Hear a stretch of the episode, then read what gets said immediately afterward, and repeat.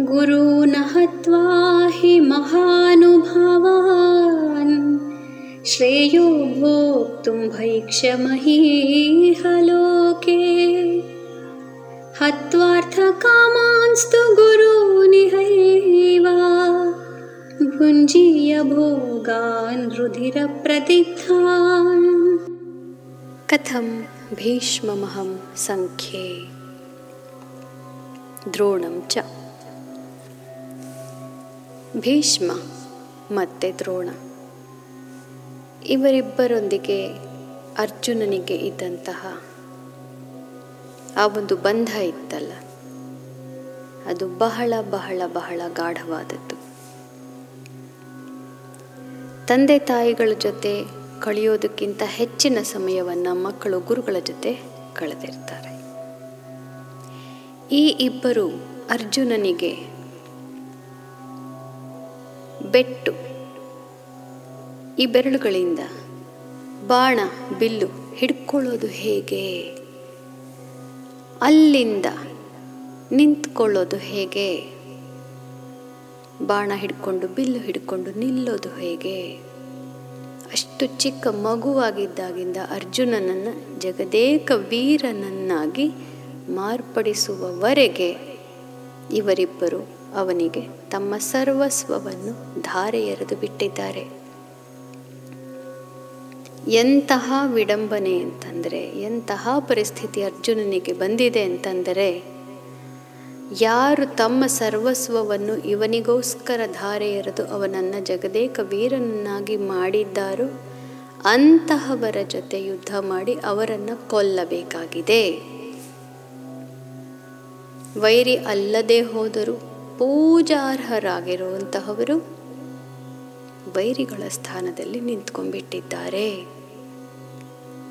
ಅರ್ಜುನ ಬಹಳ ಸಾತ್ವಿಕ ಹೃದಯದವನು. ಅದಕ್ಕೆ ಅವನಿಗೆ ಏನನ್ನಿಸ್ತಾ ಇದೆ? ಎಂಥ ಪಾಪಿ ನಾನು. ಇಂತಹ ದಿನ ನನ್ನ ಜೀವನದಲ್ಲಿ ಬರಬೇಕಾ? ಎಷ್ಟು ಪಾಪ ಮಾಡಿದ್ದೆ ನಾನು? ಆದ್ದರಿಂದ ನಾನು ಸಾಯುವುದು ವಾಸಿ. ಭಿಕ್ಷೆ ಬೇಡಿ ತಿನ್ನೋದು ವಾಸಿ ಅಂತ ಅವನಿಗೆ ಮನಸ್ಸಿನಲ್ಲಿ ಬಹಳ ಬಹಳ ಖೇದ ಉಂಟಾಗಿದೆ. ಹಿಂದಿನ ಕಾಲದಲ್ಲಿ ನಾವು ಸಾಷ್ಟಾಂಗ ನಮಸ್ಕಾರ ಅಂತ ಗಂಡಸರು ಮಾಡ್ತಾ ಇದ್ರು. ಸ ಅಷ್ಟ ಅಂಗ ಹಣೆ, ಮಂಡಿ, ಮೊಣಕೈ, ಎರಡು ಕೈಗಳು, ಎರಡು ಹಸ್ತ, ಪಾದ. ಇವೆಲ್ಲವೂ ಕೂಡ ನೆಲಕ್ಕೆ ತಾಕುವಂತೆ ಸ ಅಷ್ಟಾಂಗ ನಮಸ್ಕಾರ. ಈ ಸಾಷ್ಟಾಂಗ ನಮಸ್ಕಾರವನ್ನು ಹೆಂಗಸರು ಮಾಡಬಾರದು. ಯಾಕಂದರೆ, ಯಾಕೆ ಅಂತಂದರೆ, ಹೆಂಗಸರ ಎಲ್ಲ, ದೇಹದ ಎಲ್ಲ ಅಂಗಗಳು ಕೂಡ ಭೂಮಿಯನ್ನು ಸ್ಪರ್ಶ ಮಾಡಬಾರದು.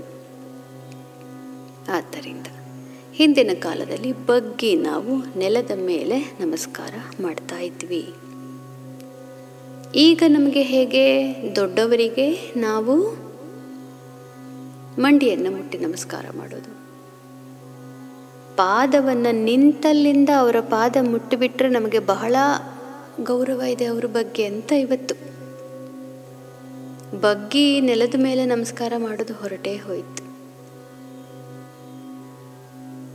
ಆದರೆ ಆಗಿನ ಕಾಲದಲ್ಲಿ ಹಾಗಲ್ಲ.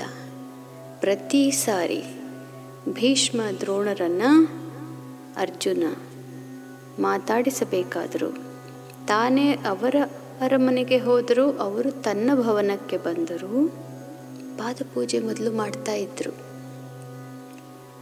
ಆ ನೀರನ್ನು ತಲೆಯ ಮೇಲೆ ಹಾಕಿಕೊಂಡು ಆಶೀರ್ವಾದ ಪೂರ್ವಕವಾದಂತಹ ನೀರನ್ನು ನಮಸ್ಕಾರ ಮಾಡಿ ನಂತರದ ಮಾತು. ಈಗಿನ ಥರ ಅಲ್ಲ.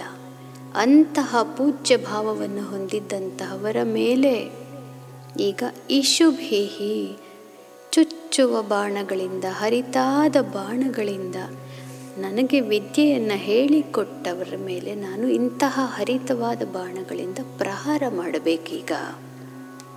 ಎಂಥ ಪರಿಸ್ಥಿತಿ ನನಗೆ? ಈ ಜೀವನ ಬೇಡ ನನಗೆ. ಯುದ್ಧವೂ ಬೇಡ ಏನೂ ಬೇಡ ನನಗೆ. ಇದು ಅರ್ಜುನನ ಪರಿಸ್ಥಿತಿ.